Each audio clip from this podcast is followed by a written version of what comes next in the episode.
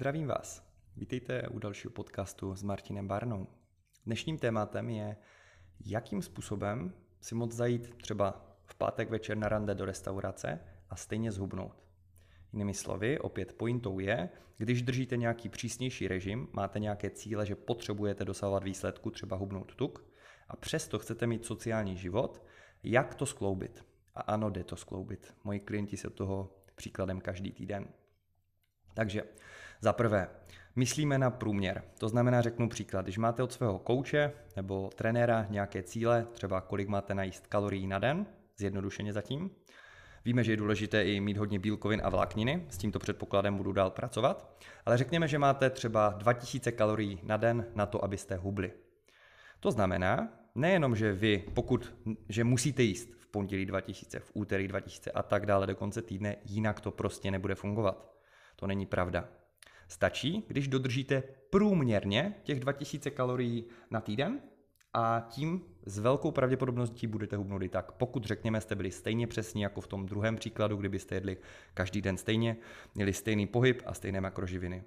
To znamená, nemusí být na překážku, zvlášť u lajka, který nepotřebuje podávat v určité konkrétní dny nějaký specifický atletický výkon, který ho třeba živí, jako to mají sportovci, tak není problém si s tím nějak hýbat a pracovat s tím na průměr. Takže teď se dostaneme k té aplikaci, ať jdeme rovnou k věci.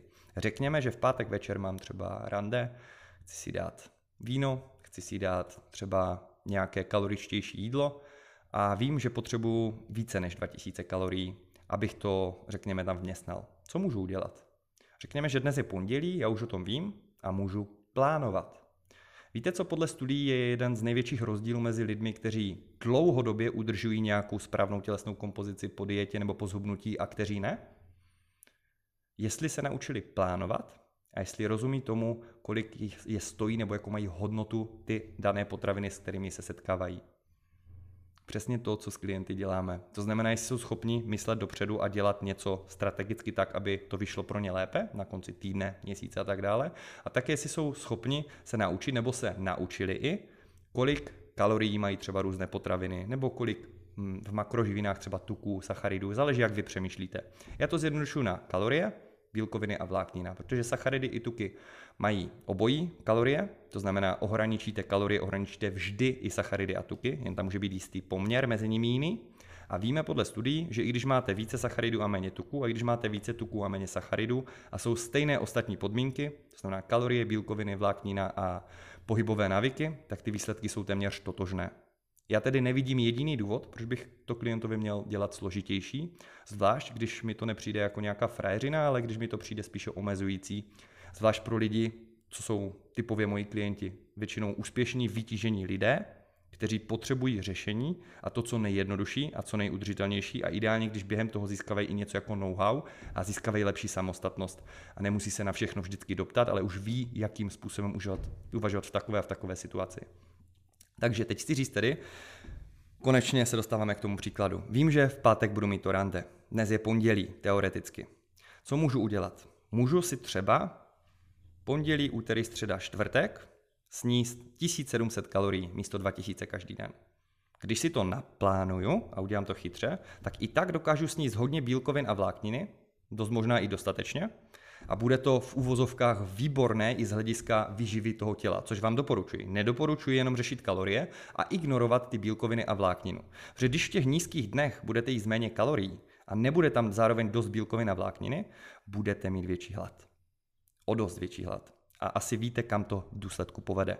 Zase, jak jsme se bavili ve videu minulém, vůle není nekonečná a je potřeba se cítit dobře, jít tomu naproti a nespolehat na to, že se udržíte. Protože se udržíte do jisté míry. Pak přijde problém v práci, rozchod, nemocné dítě a vždycky potom ten člověk ujede, protože spolehal na vůli. Když ale plánuje předem a je dost citý, tak nemá ani nutkání, nemá jakoby v čem v uvozovkách ujet, protože tam není v pozadí něco, co brzdí tou vůlí pouze. Takže může to být velmi efektivní. To znamená, že chceme mít každý ten den od pondělí do čtvrtka i dost těch bílkovin a vlákniny a zároveň jsem si najedl 1700 kalorií místo 2000. Takže pokud se nepletu, tak jsem si našetřil 1200 kalorií na pátek navíc. A pokud v pátek s ním tedy 3200 místo 2000 kalorií a v sobotu a v neděli s ním zase těch uh, eh, 2000, co jsem měl původně plánovaných, no tak za ten týden budu mít průměr stejný. Jinými slovy, můj změna mé kompozice, ať už to bude, že přiberu, zhubnu nebo jsem měl uh, třeba udržovat, tak bude úplně stejná, jako kdybych jedl každý den stejných 2000 kalorií. Pokud tam bude i stejně těch bílkovin každý den, upozorňuji. A samozřejmě v méně kalorií je těžší to sníst a zároveň mít, řekněme, tu volbu potravin, kterou chcete, ty potraviny, co preferujete. Prostě čím méně kalorií, tím více musíte jíst dietně a takové ty jídla, co jí spíše kulturisti, pro lajky to říkám, eh, než když máte těch kalorií více, tam si můžete více dovolit a stejně splníte ty cíle priority a může to být OK, řekněme, generálně řečeno, ale projde vám tam více úletů. Takovým způsobem se připravím. A teďka já vím, že v té restauraci vím asi kam půjdu, že? Nebo minimálně můžu se domluvit či rozhodnout předem kam půjdu. A co takhle podívat se na jídelní lístek předem? Wow, že klienti? Podívám se na jídelní lístek předem, několik dní třeba. Co bych si dal? Poradím se se svým koučem, že jo, předem. Nebudu spolehat na to, že jsem na místě a nemohl jsem a tak dále. A tím si vyberu jídlo, které zase může mít více bílkovin a vlákniny a zároveň mi chutná. Takže zvolím příklad. Mám chuť na pizzu, ale dal bych si i steak. A co takhle místo pici, kde je 6 druhů síra, je tam smetanový základ a má to prostě obrovské množství kalorií pro, proti tomu, co potřebujete na hubnutí, si dal velký libový steak a k tomu grilovanou zeleninu. Jasně, pořád to bude mít více kalorií než moje běžné jídlo, ale bude tam obrovské množství bílkovin z, těho, z toho stejku a velká porce vlákniny z té grilované zeleniny. Já vám neříkám, že si k tomu nesmíte dát ještě třeba brambory, rýži nebo co máte rádi. Já vám jenom vysvětluji samozřejmě zase příklad, který bych použil já třeba. A vím, že tím pádem mi bude stačit pravděpodobně klidně těch 1200 kalorií i s tím vínem, jako navíc za ten den a můžu celý den normálně jíst.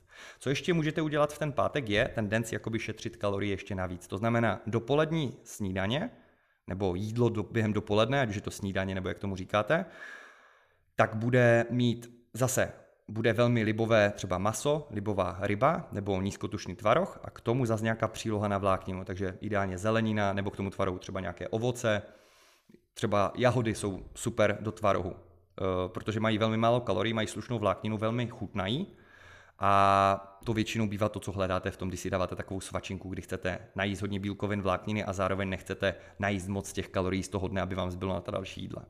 Takhle si něco našetřím během toho dne a potom večer zjišťuju, že nemám třeba jenom těch 1200 kalorií, jsem si našetřil, protože jsem celých 2000 už ten den snědl, ale třeba, že mám snědených 1500 a mám našetřených, řekněme, 1700. A zase si můžu dát pak ještě třeba ten dezert, nebo si můžu zajít na zmrzku. Víte, co tím chci říct? Myslete tak jako s rozpočtem financí, s těmi kaloriemi, a většina z nás už má aspoň nějakou praxi s rozpočtem a s financemi, s příjmy a s výdaji, a tohle vám může velmi pomoct. Co můžete ještě udělat? No, víme, že je to příjem versus výdej, že jsou dvě strany mince a nelze je nikdy oddělit. Takže můžu přidat i pohybu. To znamená, já můžu kromě toho, co jsem řekl, to vzít i z druhé stránky, nebo vzít navíc z druhé stránky, protože chci pojistit, že budu mít skvělé výsledky navzdory toho rande, nebo si chci dát třeba tu pizzu a chci tomu co nejvíc jít naproti, ať ten výsledek i tak je super. No a jak to můžu udělat? Přidám kroky. Prostě budu chodit víc, než jsem slíbil tomu trenérovi, koučovi, nebo než jsem měl já v plánu, který jsem si určil. Tím pádem vím, že spálím víc, než jsem měl. Což vykompenzuje částečně to, co jsem snědl. Je to příjem versus výdej. Stejně tak můžete navíc zacvičit. Můžete zajít navíc nahory, což beru jako ty kroky, akorát je to aplikace v přírodě, má to samozřejmě nějaký přesah.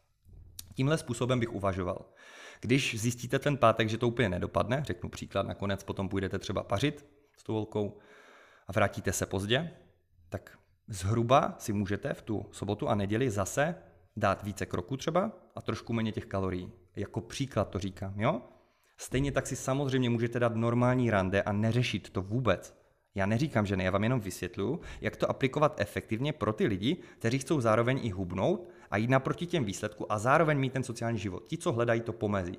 Ti, co hledají tu kontrolu, edukaci a samostatnost. Ne pouze to, že jí celý život podle seznamu jídel z papíru a nemají vůbec tušení, proč, a nemají vůbec tušení, že to jde dělat i nějak jinak, nebo ta jídla můžou nějak třeba nahradit či změnit. Tak jo, pokud se vám video líbilo, dejte mi to prosím vědět. Určitě dejte subscribe a děkuji za vaši pozornost. Be effective.